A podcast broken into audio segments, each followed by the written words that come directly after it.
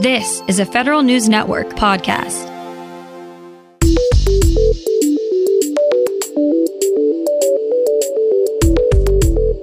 Coming up on today's federal newscast, congressional overseers of Veterans Affairs want GAO to investigate the agency's supply chain during the pandemic. Congress itself is grappling with how to continue its business during this time. Meanwhile, House Democrats want to give some relief to service members unable to move. These stories and more in today's federal newscast.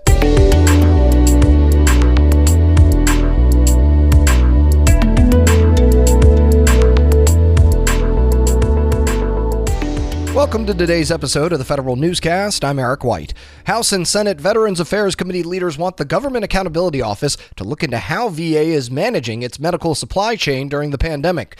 They're especially interested in how VA is using and managing the appropriated funds it got under the CARES Act. The chairman and ranking members of both committees say the pandemic should prompt extraordinary focus from GAO.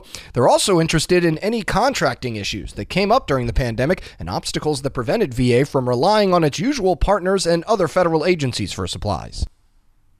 The House will decide how to keep operating during the pandemic. Federal News Network's Jory Heckman has more. The House is set to vote Friday on a temporary rules change that would allow members to vote by proxy and allow committees to hold hearings and markups remotely. The resolution aims to reduce the number of days needed for committee votes during the pandemic. It would also put the House Administration Committee in charge of reviewing the feasibility of holding floor votes remotely through video conference platforms. Jory Heckman, Federal News Network. The team behind the federal data strategy is pushing back the deadline for goals under its one year action plan. Because of the coronavirus pandemic, agencies will now have until the end of July to decide on a maturity assessment model for their data infrastructure and to complete assessments of their workforce's data literacy.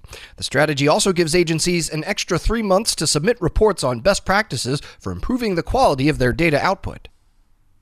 The $3 trillion spending package offered by Democrats in response to coronavirus includes monetary protections for service members affected by the military stop move order. The bill would allow service members and their families to end housing leases and vehicle leases. Troops can also get out of cable and telephone contracts if their moves were canceled by the stop move order. More than 100,000 service members and their families were affected by the original stop move order put in place in March. The Pentagon's Inspector General says it's tracking more than 200 complaints related to the coronavirus outbreak. Federal News Network's Jared Serbu has more. The vast majority of the complaints the IG has processed through its hotline have to do with how the military services are complying with DoD's own policies on social distancing and quarantining. Those issues account for 186 out of the 229 complaints the IG has started investigating.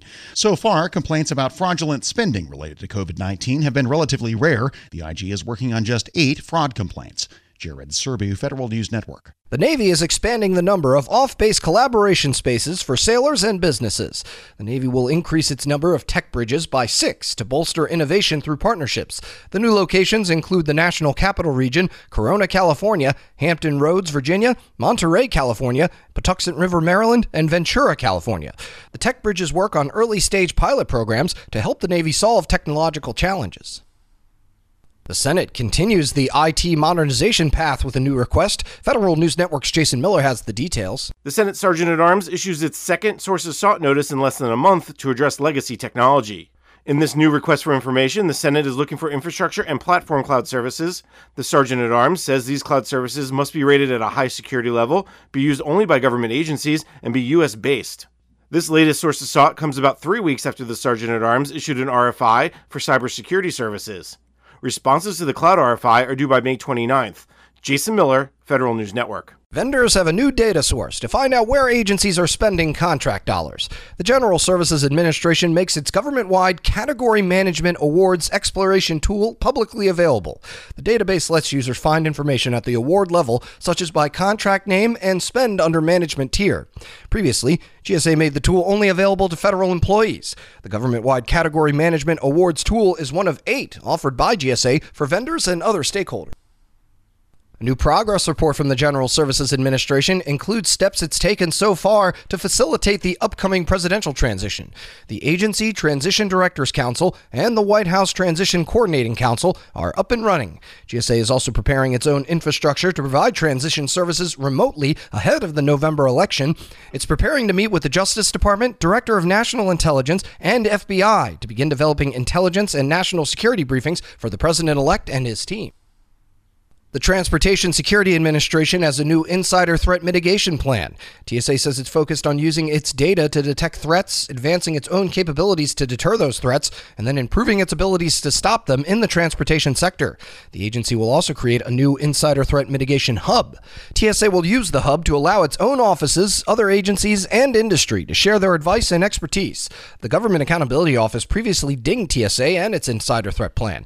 GAO said the previous plan lacked a direction and clear strategy strategy. Social Security's administrative law judges chalk up a point in their long contractor negotiations with the agency. More now from Federal News Network's Tom Temin. Their union says the Social Security Administration is on the hot seat now. That's after a federal arbitrator said agency management violated federal law five times. In part, the arbitrator found the agency withheld information supporting its proposal for a seven year contract, sending it not to union negotiators, but rather to a federal impasses panel. The union has charged Commissioner Andrew Saul and Deputy Commissioner David Black with attempted union busting. I'm Tom Temin. And FEMA was not prepared to deploy federal employees from other agencies to join Homeland Security's Volunteer Surge Capacity Force. The DHS Inspector General says FEMA deployed 1,300 other federal employees during the 2017 hurricane season, and it did not have mechanisms to inform them about the Surge Capacity Force. That meant FEMA was late in recruiting, onboarding, and training outside volunteers.